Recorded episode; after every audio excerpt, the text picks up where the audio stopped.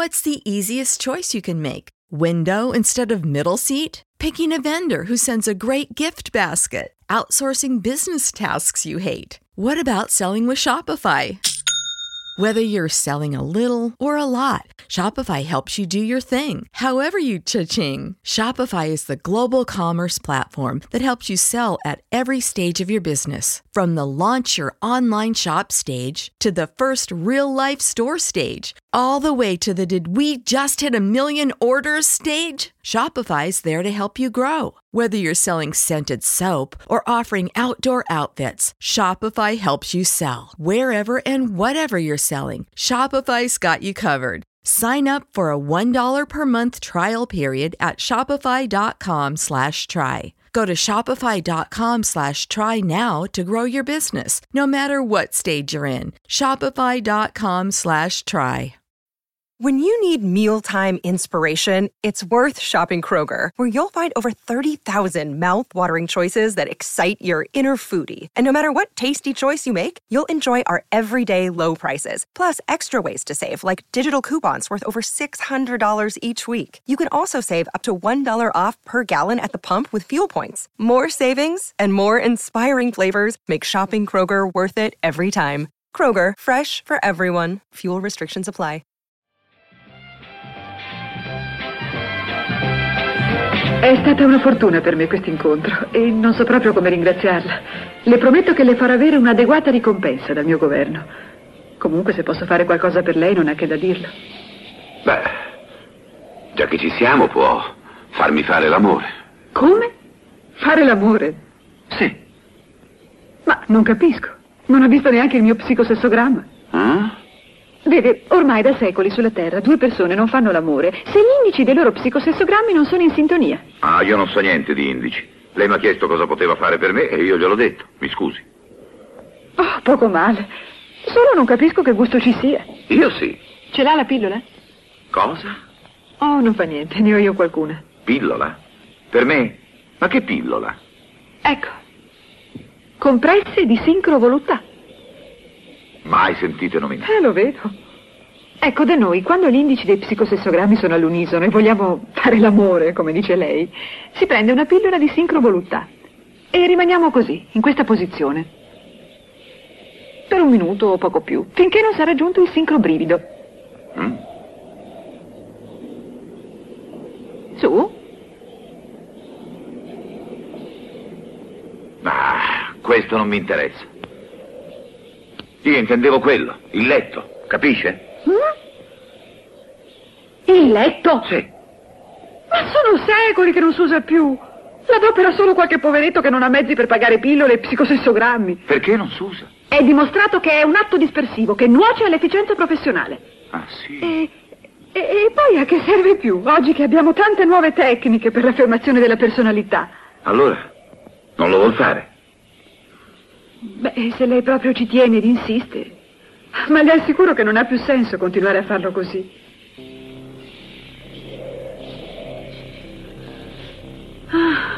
E per favore, senza sovrastrutture, eh?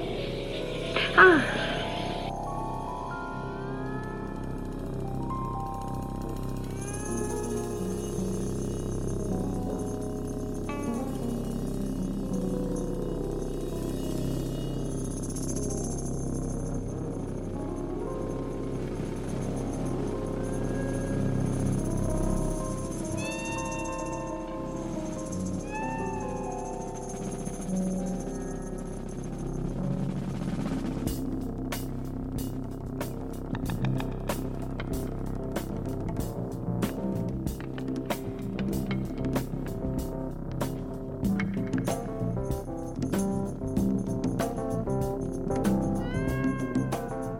Fantascientificast presenta Resurrection Chronicles Riletture prospettiche della Golden Age fantastica.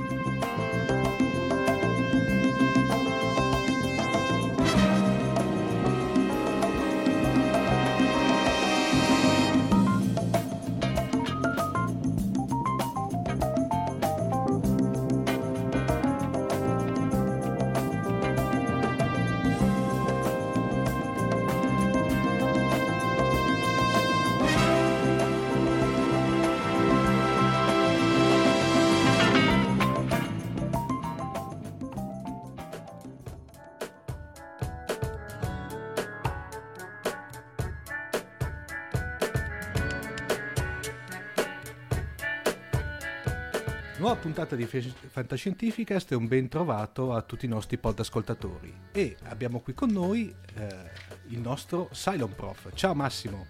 Buonasera Omar, ciao a tutti. È un po' di tempo, eh Massimo, che non sei sui nostri feed. Eh?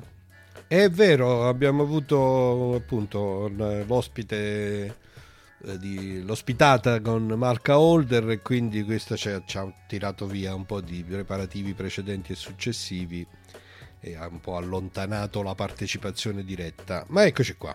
Però ovviamente Massimo questa volta per farci perdonare abbiamo tirato in ballo un argomento un po' diciamo piccante. Piccante, sì, in italiano si dice piccante mi pare, no? Spicy sì. dicono gli inglesi.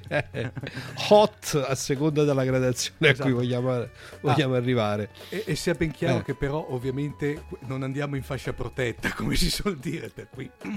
Stiamo Teniamo... molto attenti, stiamo esatto, molto esatto. attenti. Sì, sì. Beh, insomma, appunto, un tema caldissimo che avevamo anticipato da tempo. Eh, che stava lì, che occhieggiava eh, per comparire, è stato nominato in tante, in tante precedenti occasioni e finalmente lo prendiamo di petto, se così si può dire, che è il tema del sesso nella fantascienza. Eh, ma... Mi aspettavo un tuo commento stupito. No, no, avevamo deciso di fare altro. E invece no. No, no, eh. beh, no beh, questa volta sai che questo qui è un argomento che veramente l'abbiamo, te lo, te, l'abbiamo sempre, ti, come dici te, giustamente, sempre lambito ma mai toccato in maniera seria, e seria nel senso approfondita. E poi è, è, un mio cavallo di battaglia che ogni tanto, e qui lo puoi, lo puoi confermare Massimo, ogni tanto ti dice Massimo perché non facciamo una puntata o più puntate dedicate a questo argomento che tra l'altro tutto sommato è un argomento un po' particolare, però è estremamente toccato dal, dal genere fantascientifico, vero? Eh beh, eh, diciamocelo chiaramente che la tematica sessuale, il sesso nella vita dell'essere umano è una costante assoluta e imperativa e quindi la fantascienza ovviamente come qualunque altro genere letterario in meno eh, perché poi in questa puntata per citare uno dei miei autori prefer- preferiti Robert Sheckley dobbiamo fare dei folli effetti sinestesianti perché insomma è proprio, è proprio la situazione nella quale la fantascienza eh, si esprime come sempre in tutti i suoi generi in cui però non potremo fare a meno almeno io facendo poi i preparativi eh, della puntata ho visto che non potevo fare a meno di spaziare in tutti i campi in cui appunto si esprimono le idee creative della fantascienza, cioè la letteratura, il cinema, la musica, i fumetti. E effettivamente a ben vedere si potrebbero fare molte puntate. Vediamo come viene, dai. Sì. Vediamo come viene. Allora, eh, devo dire che mh, mm, effettivamente è un po' difficile proprio stabilire da dove vogliamo cominciare. eh, cominciamo dal fondo. L'ultima eh. cosa che volevo dire, che invece dirò per prima, è che parlando appunto dei diversi settori in cui possiamo ritrovare accostati in maniera eh, significativa la tematica sessuale e la fantascienza, eh, uno dei settori, dicevo, in cui questa cosa si esprime in maniera divertente e interessante è la musica. Mm. No? E se uno ci pensa un attimo, mm, adesso non so quanto tu segui la musica contemporanea, ma nel 2018, quindi proprio quest'anno, mm. è uscito un album di Janelle Monet, che è una cantante che mm, diciamo non è ancora arrivata ad essere proprio la superstar eh, diciamo che appunto come la nomini tutti, tutti la riconoscono, ma ti posso assicurare che è una tipettina molto nota, soprattutto nelle fasce, nelle fasce giovanili, e, ehm, che ha pubblicato un album che si intitola, indovina un po', Dirty Computer. Eh. Olè. ok. E, e volevo citare come prima cosa, magari poi deciderai se metterla come colonna sonora e, mm diciamo, della puntata, eh, volevo citare come prima cosa un suo uh, un pezzo di questo, di questo album che in realtà è tutto incentrato sulla fantascienza e con un forte accento sulle tematiche sessuali, ma volevo citare specificamente il brano Many Moons che ha uno dei temi fondamentali della fantascienza e del sesso, e cioè quello dell'androide che si innamora di un essere umano. Questa qui, tra l'altro, è una cosa su cui come potremo tra poco dire in lungo e in largo, eh, possiamo vedere anche tutte le varianti possibili, l'essere umano che si innamora dell'androide, l'androide che si innamora dell'essere umano, gli esseri umani che progettano gli androidi per essere eh, oggetto di oggetti sessuali e questi si ribellano piuttosto che viceversa sono assolutamente consenzienti e via così, ci sono tutte le tematiche. E quindi mi faceva veramente piacere eh, in realtà l'avevo pensato come saluto finale, ma poi ho detto: ma no, ma perché non cominciamo con una cosa del 2018? Una cosa che è veramente recentissima e una cosa che appunto è un po' fuori dai nostri approcci eh, classici, no? C'è un video molto carino e eh, una bella canzone a cui, quindi senza che questa qui non la commentiamo particolarmente, invitiamo i nostri ascoltatori a scoprire se non la conoscono già questa cantante e a godersi questa canzone che parla di sesso e fantascienza, diciamo, in maniera fantascientifica. Mettiamo allora... ovviamente il link al video nel show note dell'episodio, così almeno i nostri ascoltatori potranno goderselo. Sì, sì, anche che non so se la mia pronuncia di Janelle Bonet, stasera c'è pure il raffreddore, come sentiranno i nostri ascoltatori, è stata particolarmente fa, eh, utile al fine di ritrovare il link. Comunque, Many Moons è più semplice da cercare e naturalmente quindi eh, per mantenerci nelle più classiche delle eh, figure retoriche, adesso saltiamo all'altro estremo, quindi questo è il 2018 Adesso invece saltiamo all'altro estremo della fantascienza, no? Quando è che è nata la fantascienza? Qual è il primo romanzo di fantascienza? Non, ci, non citiamo i greci, insomma, diciamo in, in età comunque moderna quale citeresti tu come primo romanzo di fantascienza? Io l'ho già citato, questa è una domanda tra bocchetto perché Bene. l'ho già citata e quindi i nostri ascoltatori lo dovrebbero sapere. È da prof questa qui veramente. Eh, ed è, è, I viaggi di Gulliver. Sì. I viaggi di Gulliver 1700 circa, 1700, nella prima metà del, dei primi 50 anni del 1700, eh, che può a tutti gli effetti no? essere immaginato eh, come uno di quei proto-romanzi di fantascienza, eh, dove fantascienza è inteso nella sua, tema- nella sua mm. accezione più vasta possibile, eh, dove c'è una mm, presa in giro, e questa è una delle tematiche, eh, appunto, scusami, una delle angolazioni dalle quali si può guardare il sesso nella fantascienza, cioè quella nella quale eh,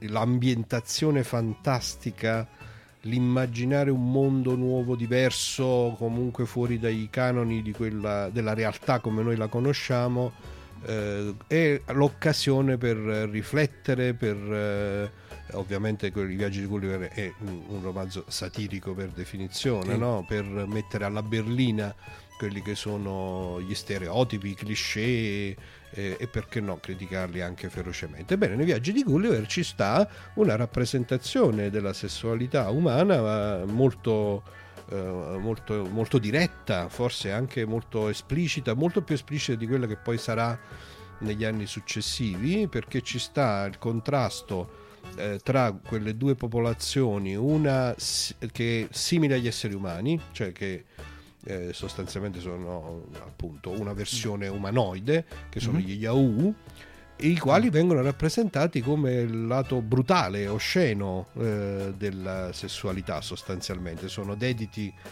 peggiori, ai peggiori comportamenti dal punto di vista di quella che poteva essere la morale dei tempi, no? nudità, esibizione dei genitali e via così, in contrapposizione con eh, quella che poi invece viene rappresentata come una popolazione assolutamente non umana, ma um, come si potrebbe dire, equinoide, sì. sono i, i, famosi, i, famosi, i cavalli, i famosi Huins, che hanno mm. un nome che eh, ricorda appunto il nitrito del cavallo, che viceversa vengono rappresentati eh, come il, la, il massimo della razionalità. Eppure nella lettura del libro si intravede il fatto che in fondo per Swift eh, anche quello è un eccesso, no? perché è un po' come se fossero i super bacchettoni. No? in cui c'è solo la razionalità e nello stesso tempo quindi è assente la sessualità o, o questa viene completamente mortificata. Quindi c'è questo tema eh, che già comincia a comparire, no? Eh, che poi è la domanda di fondo che un po' tutti si fanno intorno al sesso, no? il fatto di che visto che gioca un ruolo così importante nella nostra vita, eh, si cerca di conciliarlo eh, con le domande fondamentali, quindi di scoprirne un ruolo e non, non, si può negare che c'è, come dire, anche una domanda di fondo sul fatto che appunto, come diceva come un attimo fa tentavo di far venire fuori dal discorso dei viaggi di Gulliver, di questo contrasto fra una natura che quindi viene accostata a una, best- a una bestialità, a una diminuzione dell'umanità, e dall'altro lato invece a un ruolo che il sesso può giocare rispetto alla, mm, eh, diciamo, allo sviluppo invece massimo della razionalità e comunque di tutto ciò che noi riteniamo più massimamente umano, che è un tema che torna prepotentemente in un altro protoromanzo di fantascienza altrettanto famoso che è Frankenstein. Eh? Dove in Frankenstein c'è, la, um, c'è, c'è il tema, uno dei temi fondamentali della fantascienza che è quello della eh, capacità dell'uomo di costruire un essere mm. Vivente, senziente e eh, quindi di questa sfida quasi alla, al divino, no? diventi cap- capace di dare la vita e di costruire un essere intelligente eh, con la pura come dire, eh, arte e scienza umana e quel che ne deriva, quindi il mostro piuttosto che, no, poi ci sono state tutte le, le sfumature delle rappresentazioni.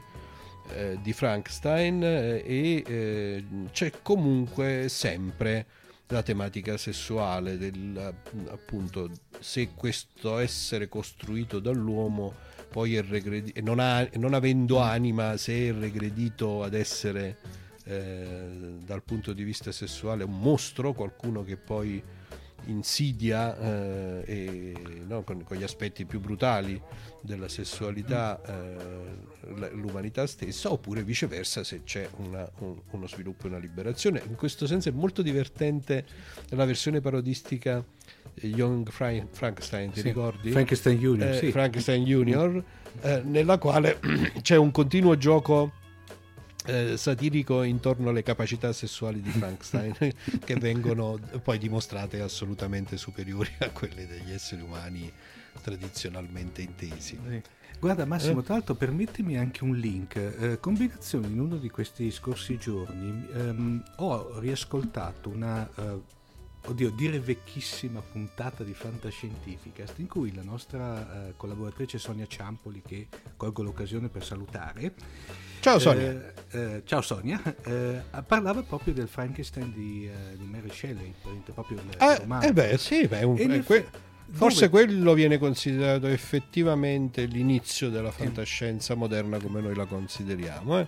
E sottolineava il fatto che era pervaso di questa sensualità tra l'altro neanche troppo latente in certi, in certi frangenti del romanzo. Eh? No, no, assolutamente, infatti. Eh, diciamo in questo periodo, quindi questa proto-fantascienza, diciamo così, in realtà la tematica sessuale con queste declinazioni di cui stiamo parlando eh, viene affrontata molto più direttamente sì. di quanto poi non succederà in quella che invece abbiamo chiamato spesso la fantascienza della Golden Age, cioè i primi del Novecento eh, soprattutto con gli scrittori anglosassoni americani, dove invece evidentemente lì eh, proprio tutta la, la temperia, il clima culturale eh, della società americana eh, ha influito molto, molto pesantemente. Eh, no, c'è ancora un ultimo, un ultimo tassello di questo di questo primissimo pezzo, poi giuro ai nostri ascoltatori che saltiamo avanti e andiamo su, su cose più anche se è un'occasione bella per rileggere questi grandi classici sì. della letteratura. E un altro innegabile grande classico della fantascienza eh, che è The Time Machine. Sì. In The Time Machine eh, il viaggiatore temporale che arriva nel futuro si trova di fronte a un'ennesima versione di quella che sarà l'umanità del futuro, ennesima, in quel caso forse una delle prime per la verità, eh, nella quale ancora una volta c'è questo confronto. Lì adesso mi sfugge eh, come si chiamano le due popolazioni, perché appunto anche lì si immagina che sostanzialmente eh, nel futuro remoto sono rimasti due ceppi derivati dell'umanità, uno dei quali incarna sostanzialmente la brutalità la, mh, mm, quello che potremmo dire tutti gli aspetti più negativi eh, Mm. dell'umanità stessa, compresa questa, eh, questa variante sessuale sostanzialmente. Ah, i Morlock. I Morlock, I sì, e, Morlock. gli, e gli Eloi. E gli Eloi, esatto, che sono l'esatto contrario perché sono belli, sono, eh, sono effeminati in Sì, qualche sono perfetti, maniera. se vuoi, cioè, Eh, sono perfetti, ma sono dei giocattoli sessuali a tutti gli effetti eh, per i Morlock, no? Sono dominati e di fatto, eh, appunto, sono una sorta di animale domestico a scopo sessuale. eh, questa è una delle visioni, ovviamente non esclusivamente questa nel romanzo, Mm. ma anche qui è abbastanza evidente no? che c'è nelle intenzioni dell'autore, eh, nella estrapolazione della fantascienza, un'idea di critica e, e di discussione, di esame di quelle che erano un po' le caratteristiche della società del tempo. Qui stiamo parlando della fine dell'Ottocento, giusto? Sì, Eh, esatto, Siamo, sì, siamo verso la fine dell'Ottocento. Tra l'altro sto, sto vedendo Massimo che nella versione originale italiana eh, erano, state tra- tra- erano stati tradotti Morlock come Morlocchi. Ecco, è bellissimo. Eh. Quindi con questi tre caposaldi che sono, andati, dagli inizi del Settecento alla fine eh, dell'Ottocento, quindi nella proto-fantascienza, però io considero questi tre romanzi effettivamente tre romanzi di fantascienza, con già in luce delle tematiche proprio effettivamente che poi saranno degli archetipi della fantascienza di tutti i tempi fino, ai nostri giorni. Eh, come vedi c'è questa tematica eh, sessuale eh, veramente in maniera molto forte, molto esplicita e come parte fondante poi eh, della- de- dello sviluppo sia della trama che delle riflessioni sul romanzo stesso. Forse mh, nel, nel primissimo, cioè nei viaggi di Gulliver, la cosa fa eh, è un quadro all'interno di uno scenario molto molto molto ampio, ma negli altri due sicuramente è effettivamente fondamentale. Vabbè, poi c'è stato un periodo appunto in cui eh, diciamo storicamente la fantascienza mm, dice, in particolare è stata eh, almeno io conosco, ecco anche questo va detto, io conosco molto la fantascienza di lingua anglosassone nelle sue magari traduzioni italiane, però eh, indubbiamente non posso dire di essere un esperto delle produzioni fantascientifiche eh, che non fossero diciamo inglesi o americane e quindi non so dire se questo è vero anche altrove, ma chiaramente appunto invece in questa letteratura fantascientifica di lingua anglosassone poi la prima metà almeno del Novecento eh, ritrova la tematica sessuale in una maniera molto più velata, molto più addirittura repressa, potremmo dire nascosta, Mm. eh, stereotipica. Eh, diciamo, di sesso non si parla, oppure se se ne parla si parla per mostrare di fatto una visione del mondo molto basata sul predominio del maschio e in cui la donna eh, gioca un ruolo assolutamente secondario e appunto imprigionato in determinati cliché, no? in quel tipo di fantascienza o ci sta l'eroina che è la bella ragazza eh, da salvare da, Mm. da- da- varie insidie provenienti dallo spazio Mm. profondo piuttosto che da altro, ma in cui appunto la protagonista femminile poi di fatto gioca un ruolo assolutamente secondario e anche lo sviluppo della relazione tra il protagonista maschile assolutamente predominante e la, la ragazza del- di turno è uno sviluppo molto piatto molto basato appunto sul fatto che vabbè io sono il superuomo che ti salva e quindi tu sei innamorato di me rimani lì sei una bambolina nelle mie mani. La maggior parte no, eh, del- della fantascienza di, di questi- di questo periodo è essenzialmente eh, di questo tipo. E, mh, viceversa poi mh, naturalmente invece eh, c'è comincia ad esserci gradualmente una eh, presa di coscienza della che, che, è contemporanea, diciamo, probabilmente, anzi non probabilmente, sicuramente è contemporanea agli sviluppi della società americana del periodo e grosso modo intorno al 1960 qualcosa comincia a cambiare. Eh, prima però di avventurarci nel, nel, nei tempi più recenti e vedere questo cambiamento, vale la pena di notare che a parte questi aspetti squisitamente stereotipici mm.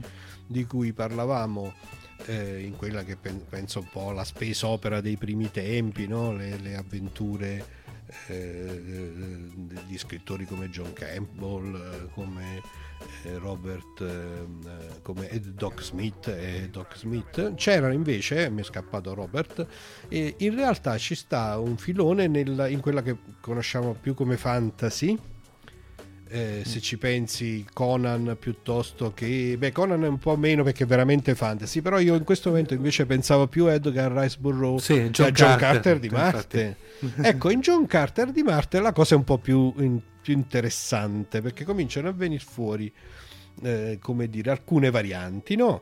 la rappresentazione grafica e qui si aprirebbe veramente in maniera simpatica eh, diciamo, qualche volta dobbiamo farlo però ci vuole molto più attenzione e tempo per prepararla e, e, peraltro come sto per dire è un po' complicato col mezzo che noi abbiamo scelto col podcasting dobbiamo fare una carrellata sulle copertine di, dei libri di fantascienza no? sugli illustratori di fantascienza eh, eh, mi era venuto in mente Conan perché uno famosissimo è Franzetta. Franzetta, sì. Eh, eh dove la rappresentazione femminile delle, delle, delle, iconografie di Franzetta la dice lunga no? sul, modo, eh, sul modo, in cui si guardava la donna e, e però ecco, compaiono anche eh, altri tipi, altre angolazioni che comunque sono stereotipate del tipo, abbiamo descritto prima no? la, la, vergine timida che viene salvata e conquistata, eh, ma un altro punto di vista sempre molto maschilista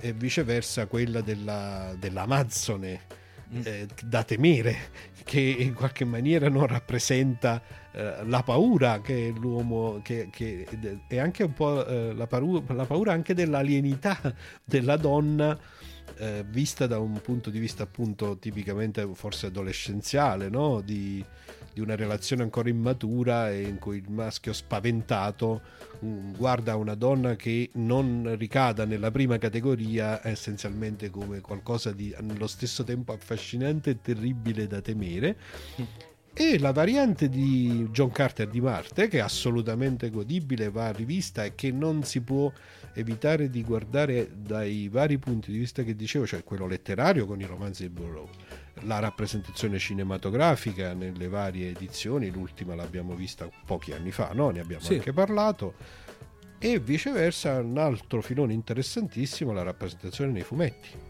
quindi tutte le varianti dei fumetti, in cui compaiono delle tematiche nuove. Compare per esempio questa, mm, eh, questa che è un'altra idea forte, che è questa combinazione eh, dell'umanità con, eh, con un'alterità, perché i marziani non sono umani. John Carter che ha la sua principessa, come si chiama? Eh, Dejantoris, mi pare. Perfetto, Dejantoris, eh, che è rappresentata come una donna di una bellezza straordinaria, strepitosa. strepitosa.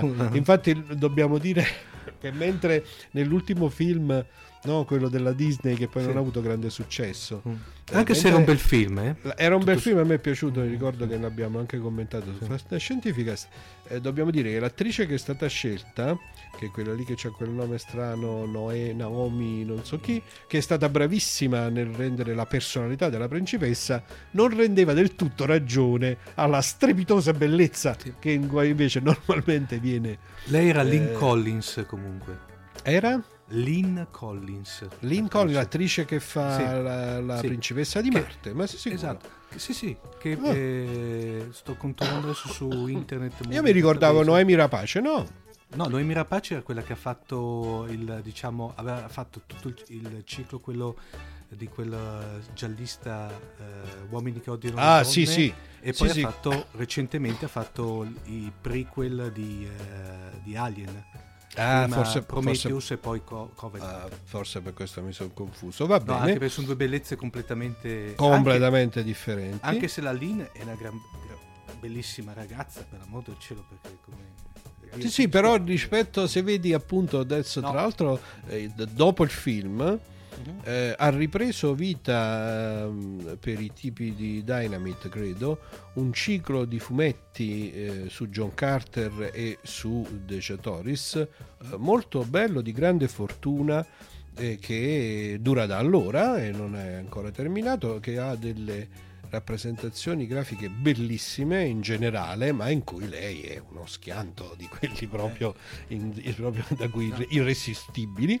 Poi devo dire la Eh, verità, sempre perennemente non vestita. E stavo dicendo, la caratterizzazione di questo personaggio è molto simpatica, sia perché appunto ritorna sto stereotipo per cui queste donne bellissime sono sempre svestite, ok, va bene, e che quindi inevitabilmente qualche significato eh, ce l'ha, diciamo, nella rappresentazione, e anche il fatto che non è umana. Eh, infatti, nel- quando termina il primo romanzo di Burroughs, che credo si intitoli eh, Princess of Mars o Sì. qualcosa del genere, e, e- e quindi dopo tutte le battaglie loro si sposano, c'è una scena finale in cui eh, i due hanno- stanno aspettando felici il loro primo figlio, che è un uovo, perché lei depone uova. che è tra l'altro una cosa simpaticissima eh, che vorrei as- associare come immagine a eh, uno dei romanzi del ciclo di Lois McMaster Bujold che abbiamo citato ormai varie volte gli ascoltatori di Fantascienza si staranno annoiando anche sanno quanto mi piace in cui in un contesto completamente diverso c'è comunque una, eh, diciamo, una rappresentazione di un'evoluzione della sessualità umana rispetto a, rispetto a questo aspetto. Eh, Miles, il protagonista della saga, eh, si è sposato finalmente dopo inenerrabili disavventure con Ekaterin, ha trovato la donna dei suoi sogni, eccetera, eccetera, e tutti e due contemplano i loro nascituri all'interno di un replicatore ute- uterino esterno eh, dove quindi in qualche maniera si comunque dal momento che li vedono proprio che sono ancora eh, feti ma allo stadio veramente iniziale di fatto è una scena molto simile eh, non so se ci sia ispirata la Bujold a questa, eh, questa idea di Burroughs dei due che guardano l'uomo L'uovo. Eh, anche loro stanno lì che si guardano l'uovo a questo proposito approfitto la Bujold l'abbiamo già citata ed è una, una dimostrazione di come eh, si sia completamente trasformata eh, la percezione e la diciamo, capacità di discutere eh, del sesso e delle sue evoluzioni nella fantascienza contemporanea, la Bujold è una di quelle che il tema degli sviluppi dell'umanità in questa direzione, anche e soprattutto attraverso manipolazioni genetiche, eh, lo affronta in pieno. Nell'universo della Bujold c'è un'intera parte eh, dello spazio umano nel quale, nella quale eh, si, sono, si sono portate fino all'estremo le sperimentazioni genetiche. eh, si è dato vita a una, una sottospecie dell'umanità di tipo ermafrodita eh, che è un altro tema diciamo che appunto mette di nuovo a confronto questa idea dell'uomo e della donna del ruolo complementare eh, e oggi è una tematica molto viva no? questa del genere no? il fatto che il genere non è, eh, è un fatto connaturato con la persona questo è un dibattito molto vivo molto delicato che quindi qui non facciamo assolutamente avrebbe bisogno di altro, di Sì. altro spessore di altro tempo però è per dire la tematica che viene trattata che è questa appunto di persone che decidono se essere uomini o donne a seconda delle circostanze o addirittura che sono sia uomini che donne, il concetto di ermafrodito vabbè, che ci accompagna da sempre e che nei romanzi della Bujold viene trattato con molta delicatezza, con molta sensibilità anche rispetto al fatto appunto eh, di come mh, ci possono essere, ci sono dei pregiudizi, di come si guardi in maniera strana a chi eh, rispetto a questa questione della sessualità ha un comportamento che esce fuori da quelli che vengono considerati i canoni standard della società. Quindi quella è, una- è un'altra ambientazione nella quale eh, c'è questa, c'è questa varia- variabilità no, del fenomeno che viene investigato e, e- e approfondito. Quindi questa è la fantascienza direi matura da questo punto di vista dei nostri tempi, mm. non nel senso matura che si siano date delle risposte. Il tema della sessualità rimane un tema complesso, delicatissimo, mm. eh, a volte il modo in cui gli autori lo trattano può anche urtare la sensibilità del lettore, eh, ma diciamo matura nel senso che appunto non, non viene più nascosto, non viene più trattato in maniera grossolana, ma viene da grandi scrittori, da grandi autori messo al centro e affrontato in modo che il lettore lo possa in qualche maniera comunque esplorare insieme allo scrittore.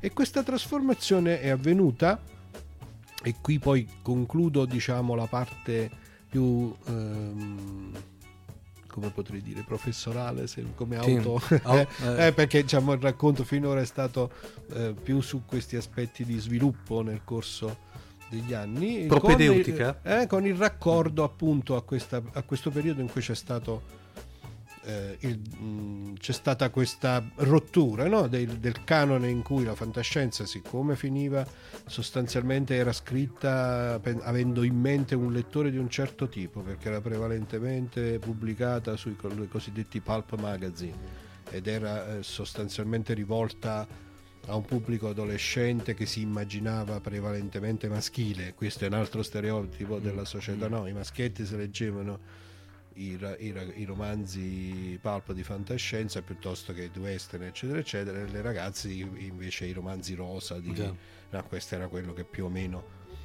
fatemelo dire in maniera così grossolana si aveva in mente per cui lo scrittore aveva in mente quel tipo di pubblico in quel tipo di, eh, di, di cultura in cui erano immersi si stava ben attenti addirittura immagino anzi sono abbastanza certo la lettura per esempio di Storia della fantascienza di Sodol che ho, che ho citato tante volte dà chiaramente l'idea che poi c'era in atto una vera e propria censura nei confronti di chi osava sfiorare certi temi in maniera più evidente.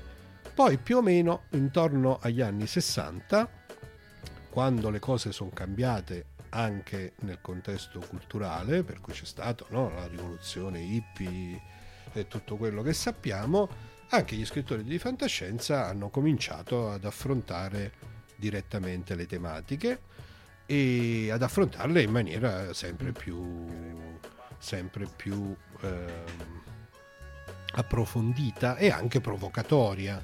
Qui ci sta un simpaticissimo racconto che devo citare per forza di Robert Sheckley, mm. che tra l'altro se uno gira un po' sulla rete eh, lo trova anche in italiano eh, è un racconto breve eh, che si intitola appunto in italiano una cosa del tipo in inglese Can you feel anything when I do this? che sta per sente qualcosa quando faccio così? Eh, che è un racconto fulminante e brevissimo diciamo di una situazione impropria tra una donna felicemente più o meno sposata e un robot. Eh, Robert Sheckley da quel grandissimo autore satirico e fulminante con i suoi racconti brevi che è, eh, mette a centro questa che è un'altra delle tematiche fondamentali eh, che è stata esplorata dalla fantascienza appunto questo rapporto del sessuale con la macchina eh, con robot in particolare e che è evidentemente appunto una cosa fortemente provocatoria, anche perché quasi sempre in questo caso la protagonista è femminile, quindi anche qui no, c'è questa, mm, questa vis perché la donna appunto ancora una volta da parte di uno scrittore prevalentemente maschile comunque è eh, il soggetto che rompe con gli schemi e che deve rompere gli schemi tradizionali che abbiamo detto prima della vergine timida piuttosto che della moglie fedele piuttosto che dell'amazzone da temere eccetera eccetera.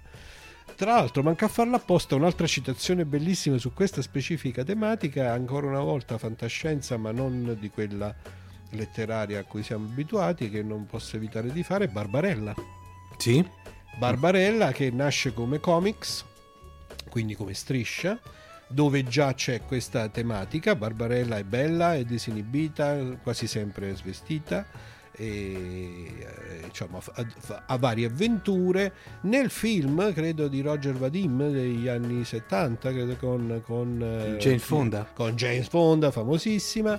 Barbarella, appunto, per esempio, c'è un, o in una delle, delle strisce eh, c'è una scena che all'epoca fu considerata veramente assolutamente eh, provocatoria e mm, che ancora una volta mette in evidenza come la fantascienza si sia eh, dimostrato un, un, campo fertilissimo per le tematiche sessuali. Barbarella viene catturata e viene torturata a morte, eh, ma guarda un po', morte per eccesso di piacere. Mm cioè viene imprigionata in una macchina eh, che, che, il cui scopo è di torturare portando il piacere all'eccesso, quindi che ti fa morire sostanzialmente se poi spingi troppo in avanti la vicenda, eh, non per il dolore ma per il piacere, che è considerato una cosa assolutamente come si può, si può immaginare. Tra l'altro Barbarella anche qui eh, c'è questa tematica che torna spessissimo nella fantascienza di questa mescolanza, la si chiama, in inglese la chiamano mis, misgenity, credo, misgenia, cioè una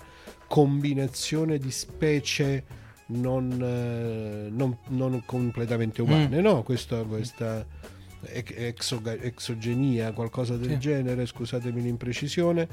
Eh, quindi sostanzialmente il tema dell'uomo che appunto con l'androide piuttosto che con l'alieno con qualcuno che non è assolutamente umano. Abbiamo citato prima eh, John Carter di Marte, quindi c'è questa mescolanza questa dei geni. Mm. E Barbarella si innamora di un angelo che non è umano.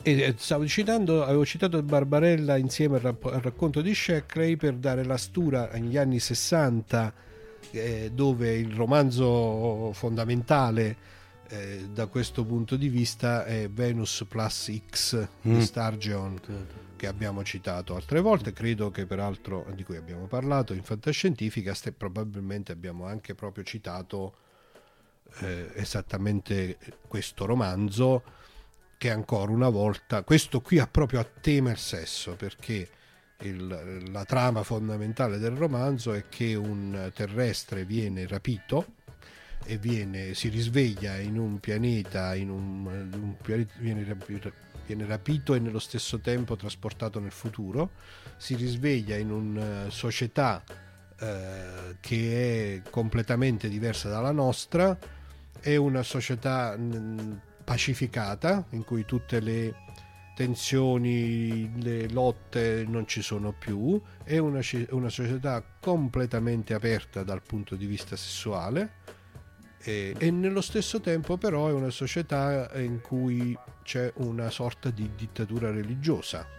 Mm. È una dittatura religiosa eh, che si combina con questa, tra virgolette, libertà sessuale e quindi questa è l'occasione per Sturgeon sia per esplorare tutti i diversi tipi di tutte le possibili varianti rispetto alla nostra normale mentalità e quindi l'omosessualità piuttosto che pensa tutte le cose che vi possono venire in mente in termini di varianti sessuali e nello stesso tempo metterle in continuo confronto tra questa appunto questa società del futuro dove hanno trovato questo equilibrio stranissimo. Tra sì, in effetti sembrano due cose in contraddizione. È una religione, una religione che nello stesso tempo però apre completamente queste te- tematiche sessuali, dall'altro lato la nostra società dove è il contrario, no? il, il sesso sembra in contrasto con la religione, quindi questa è un'occasione nel romanzo. Stargeon è uno degli scrittori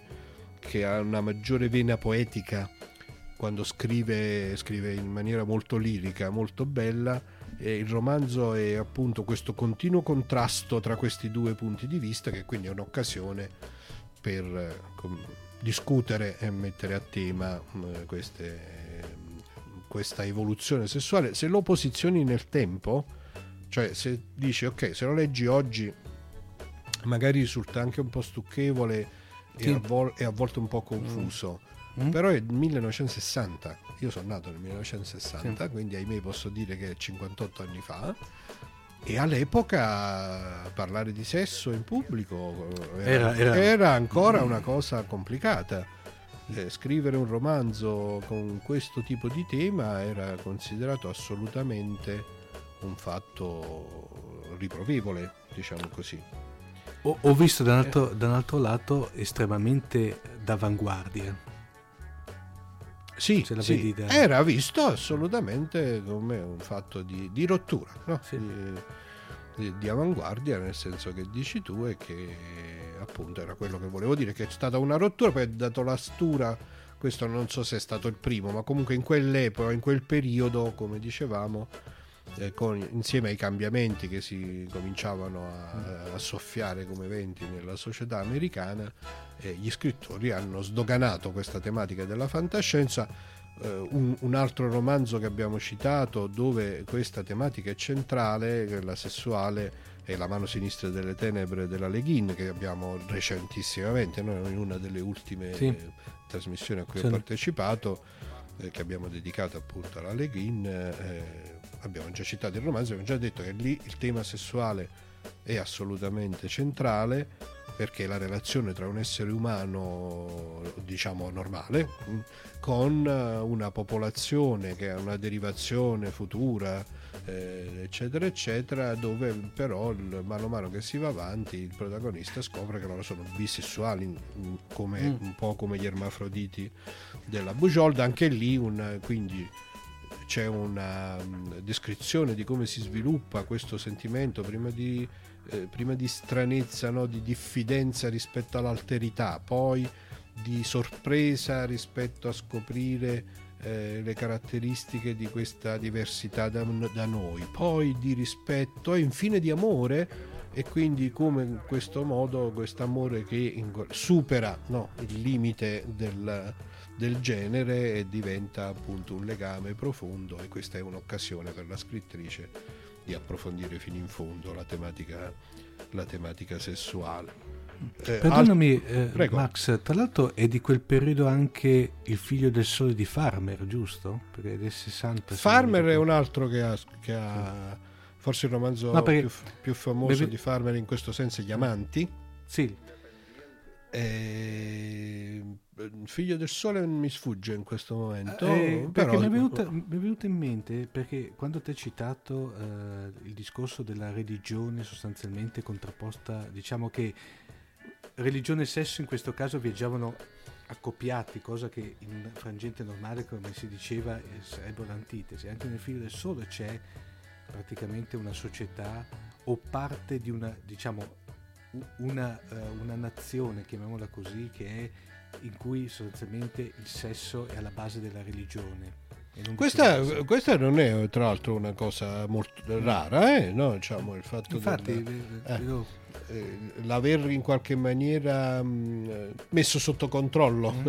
la Sì. sessualità umana facendola rientrare pienamente nei dettami di una religione organizzata è un'altra tematica abbastanza diffusa, e tra- non solo nella fantascienza. eh, nel- E tra Eh, l'altro poi il, il bello che lì Farmer secondo me fa questo bellissimo affresco perché proprio parla di eh, questa nazione che sostanzialmente dove il sesso è alla base, non dico alla base della società ma poco ci manca, che confina invece con quelli che sono una normalissima invece, una normale società, normale come potrebbe essere la nostra, in cui sì, ok, il sesso è, come dire, fa parte della componente umana però non prevalente, non so se vi spiego.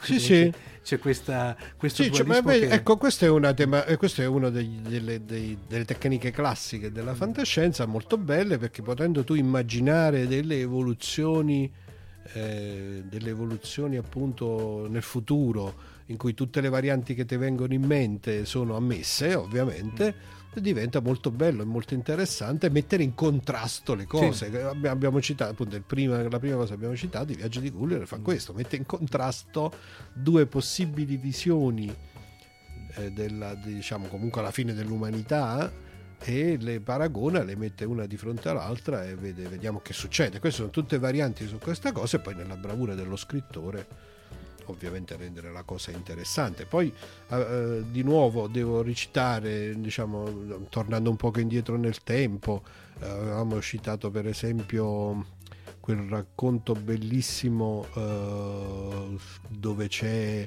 ehm, una visione un po' spaventosa questa, del, del sesso in quanto tale che è quella storia nella quale c'è l'extraterrestre che è estremamente affascinante, un po', un po il mito delle sirene, dai, sostanzialmente, che ehm, si scopre che alla fine questa fortissima attrazione sessuale poi in effetti dipende dal fatto che l'alieno la usa per vampirizzare il soggetto che viene attratto.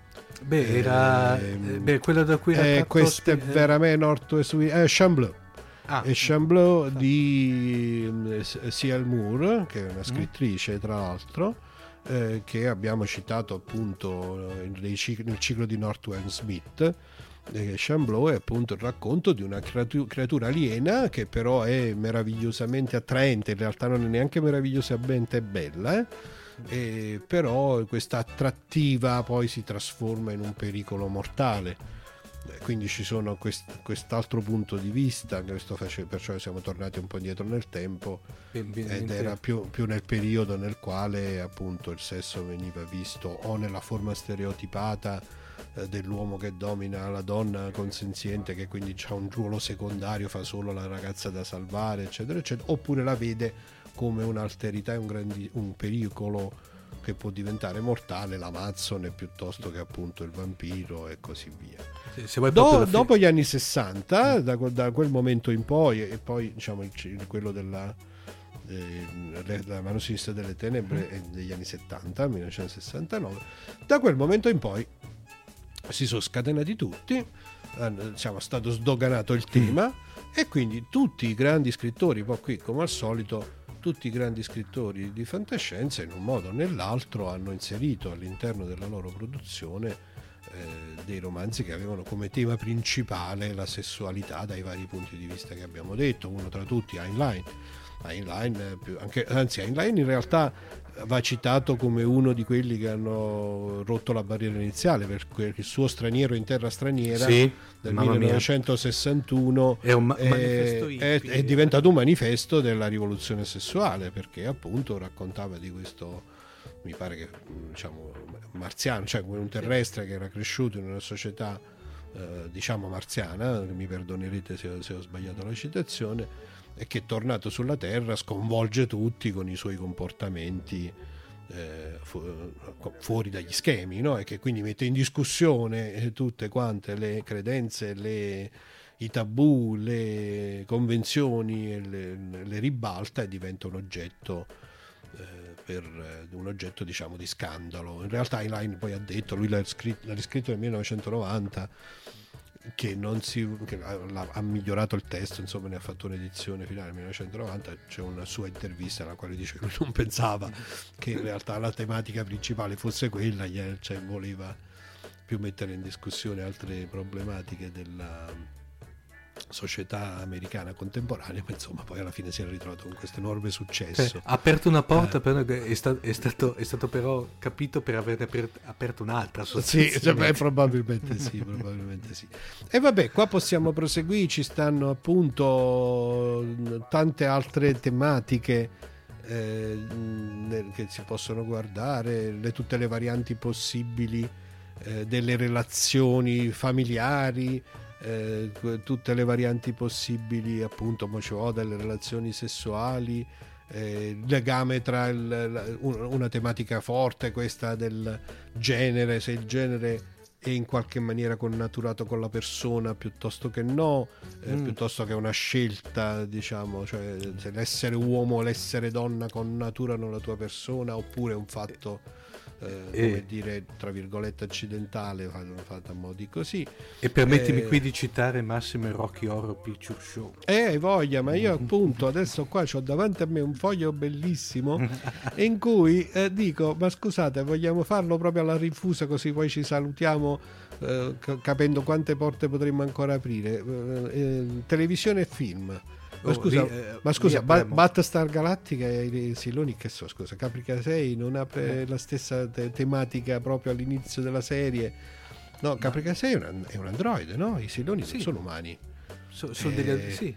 Sono- quindi eh, l'uomo che cadde sulla terra con David Oh, Bowie, con Bowie, dove c'è tutta quella rappresentazione anche visiva eh, del rapporto sessuale eh, dei marziani.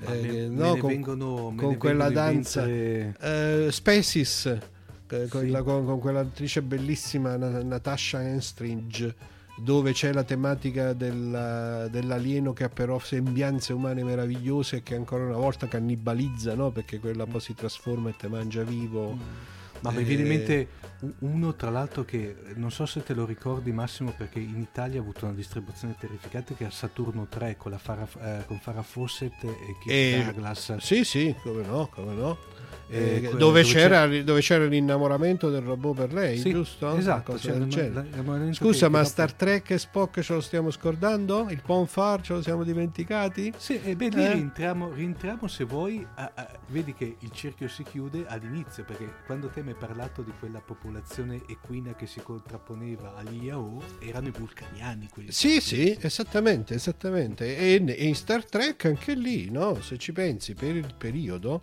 il tempo in cui Star Trek in realtà è stato comunque una serie di rotture da questo Sì. punto di vista, con eh, l'amore tra, tra Kirk e, e come si chiama, e Ura.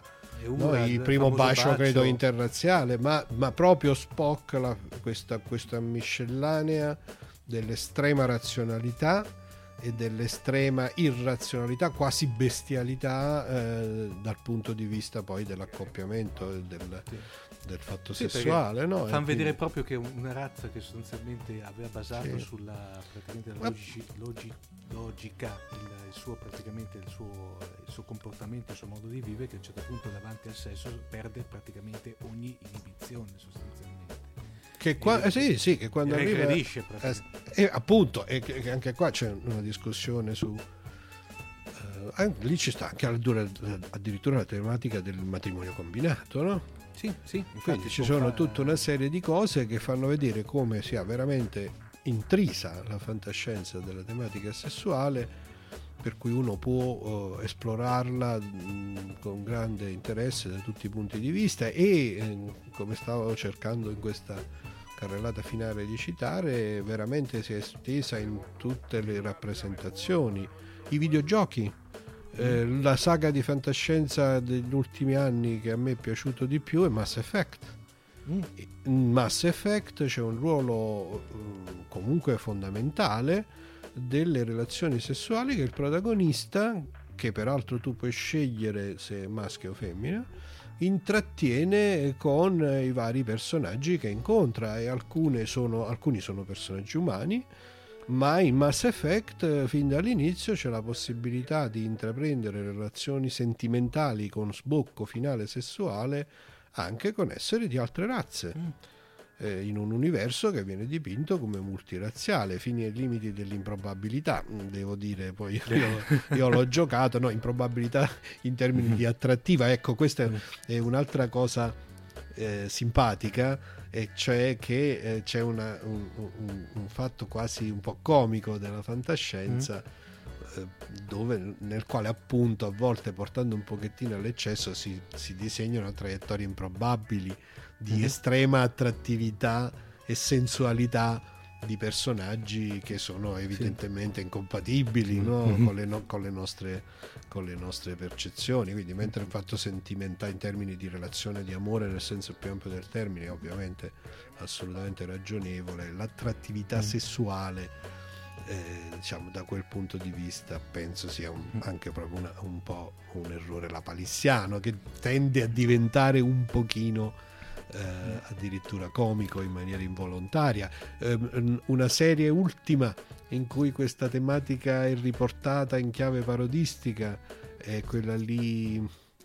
Mannaggia, stasera mi devono scusare i nostri ascoltatori, ho dei vuoti mentali.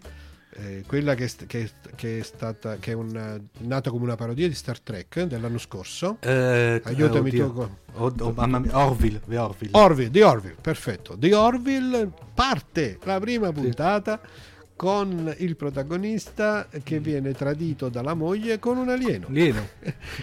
e nel corso della serie si scopre che l'alieno eh, aveva dei ferormoni, Sì, aveva dei cose potentissimi. potentissimi, per cui rimane questo dubbio che lei l'ha tradito perché non perché lo voleva tradire, Mm. ma perché c'erano questi, Eh, ma- c'era questo che era appunto In realtà, e la cosa viene resa in maniera parodistica perché nella puntata in oggetto in cui si scopre questo fatto eh, l'alieno Ci- emette i feromoni nei E c'è confronti un di lui. interscambio razziale Sì, per cui che- nei confronti di lui per cui lui si innamora dell'alieno in questione. Eh, che na- naturalmente è, è umanoide ma insomma siamo lì.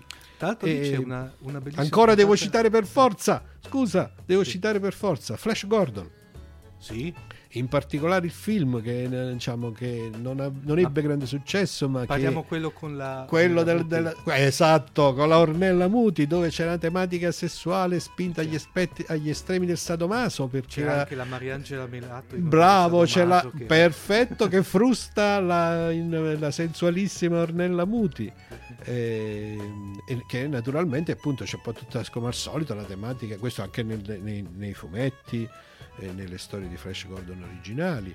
Dune il ciclo di Dune eh, dove oltre ai rapporti omosessuali tra il barone Harkonnel e il eh, ti ricordi c'era Sting che interpretava Sì, nel nipote. film il nipote.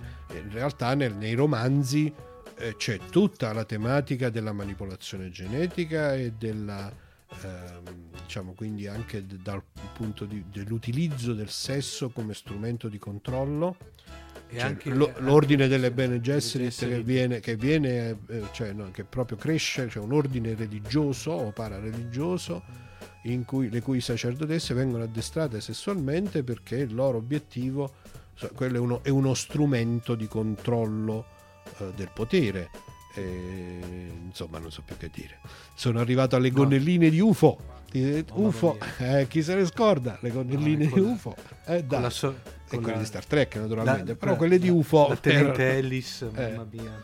anche quella un po' vagamente sadomaso con quelle tutine eh, Argentate. argentate e niente vabbè ci siamo fatti prendere la mano scusateci i nostri ascoltatori più che una puntata di fantascientificast eh, questa è stata una puntata di eh, super extra fantascientificast che abbiamo parlato di tutto un po' a casaccio Beh, però, per capire però- che quando si va col sesso non si capisce più No, niente, qua dai. sostanzialmente poi, eh, ovviamente Massimo, eh, ce ne rendavamo conto fin dall'inizio che sembrava un qualche cosa che si poteva bene o male canalizzare, ma qui non puoi canalizzare No, niente, e che vuoi puoi canalizzare? È un fiume in piena. abbiamo provato a fare i seri la prima parte con l'evoluzione ma poi dopo insomma alla fine Ascolta Massimo, volevo farti una do- più che una domanda, volevo sapere se eri d'accordo con me. Eh, io parlo soprattutto del lato cinematografico.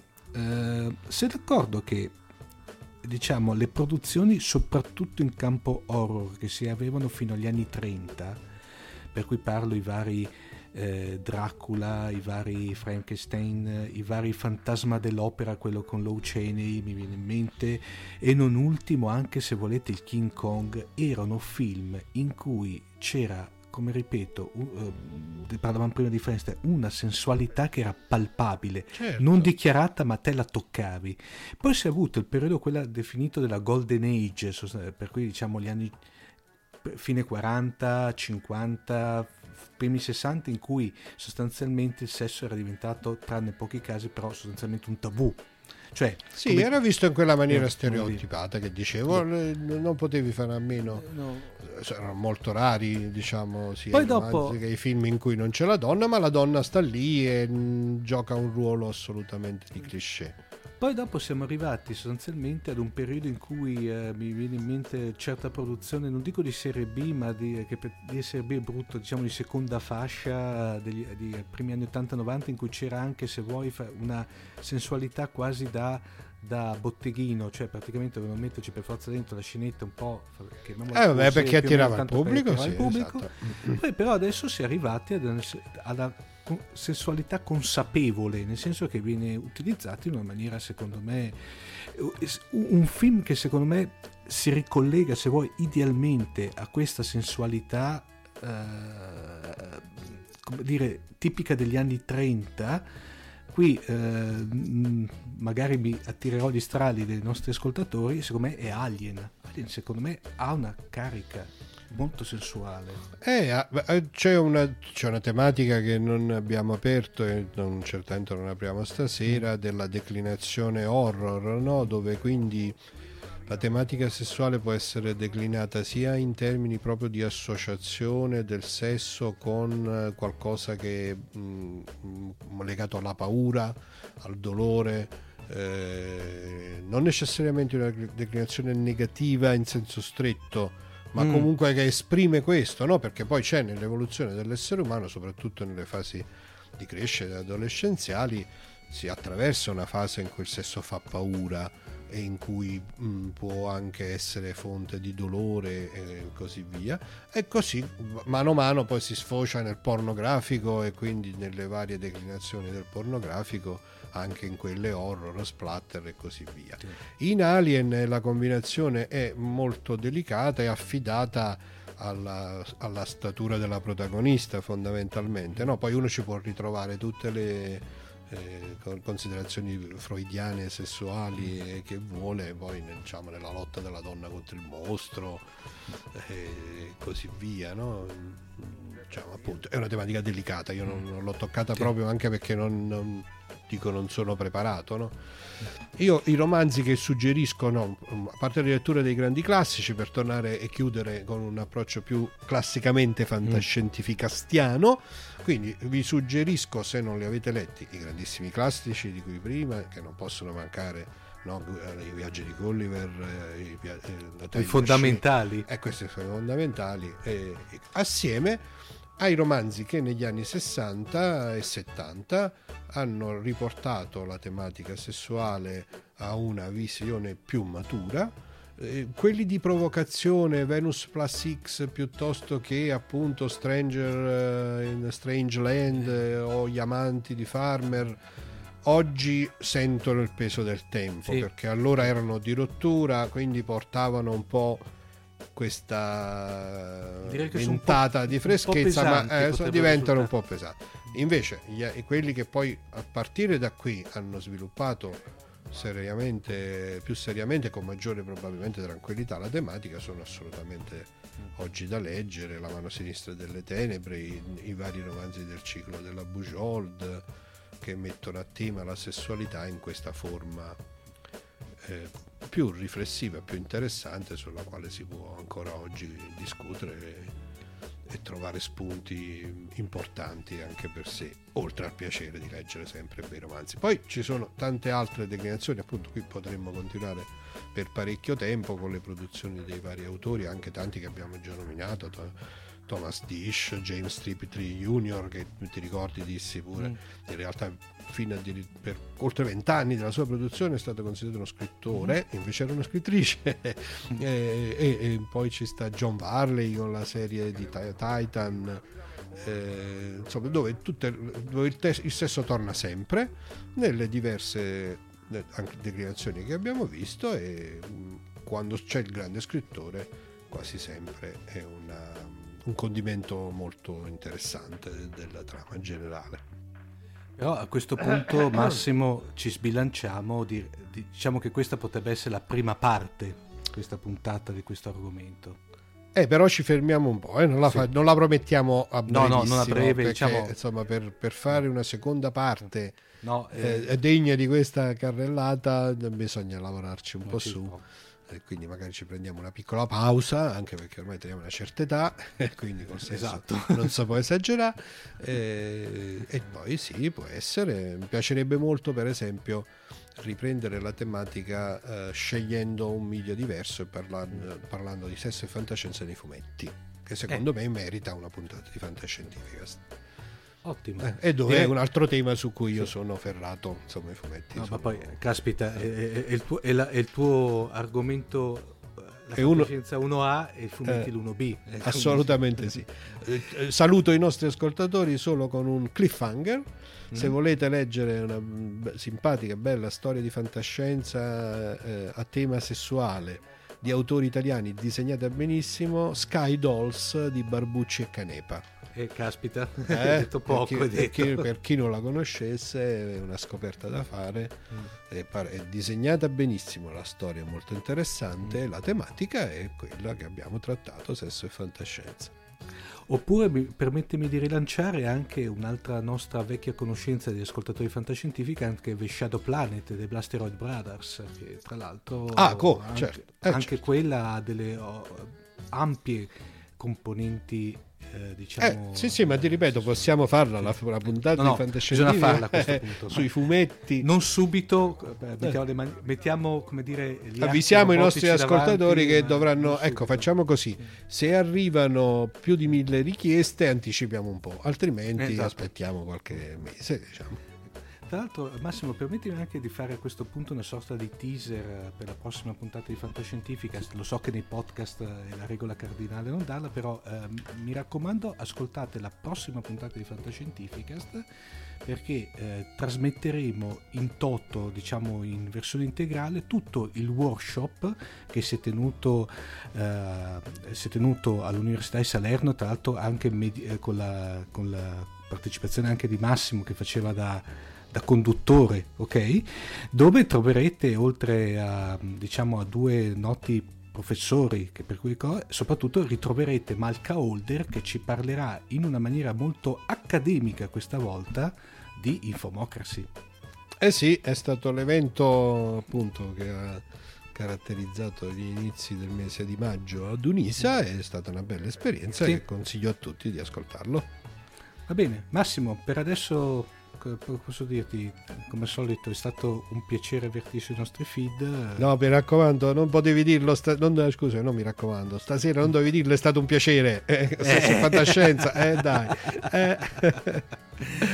Eh, Massimo, vabbè. eh, prometti che però adesso eh, torni presto, vero? Torno presto, torno presto. Mm, ok. Ho appena Grazie. scoperto una serie suggerita da Malca Holder che vale la pena di commentare. Oh, caspita, no, qui però non, eh, Non la diciamo, Massimo non la riservo. Massimo riservo. Ok, Massimo, sì. Ok, grazie, ciao Max. ciao a tutti. Avete ascoltato Fantascientificast, podcast di fantascienza e cronache dalla galassia, da un'idea originale di Paolo Bianchi e Omer Serafini, con il contributo cibernetico del Cylon Prof Massimo De Santo. Potete seguirci ed interagire con noi sul nostro sito www.fantascientificast.it, su Facebook alla pagina Fantascientificast, su Twitter sul profilo Chiocciola Fantascicast, oppure scrivendoci all'email redazione chiocciolafantascientificast.it. Tutte le puntate sono disponibili sul nostro sito, su Apple iTunes e su Podbean all'indirizzo podcast.fantascientificast.it. Se volete potete lasciarci una valutazione a 5 stelle su Apple iTunes ed offrirci una birra romulana o un gotto esplosivo pangalattico sostenendoci tramite una donazione PayPal o Patreon utilizzando gli appositi pulsanti sul nostro sito. Fantascientificast è una produzione amatoriale, non si intende infrangere alcun copyright, i cui diritti appartengono ai rispettivi detentori.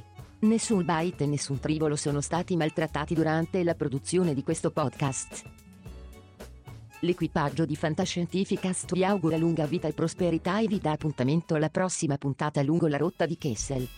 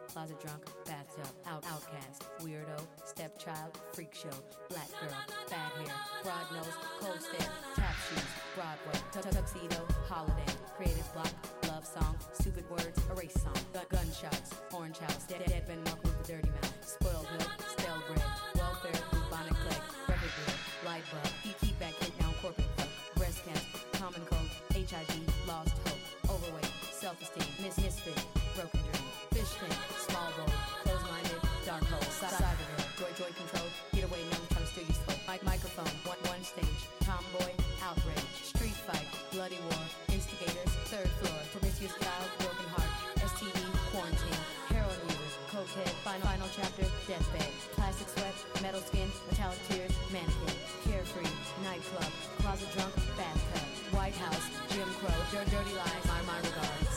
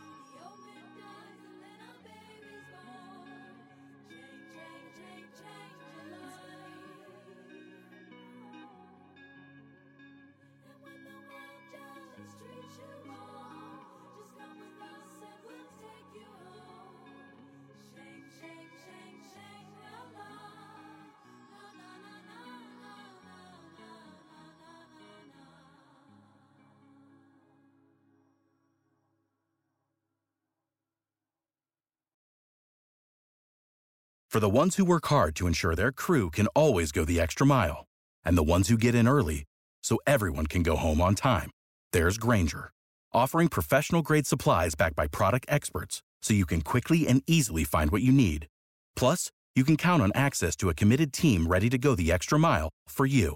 Call, clickgranger.com, or just stop by. Granger, for the ones who get it done.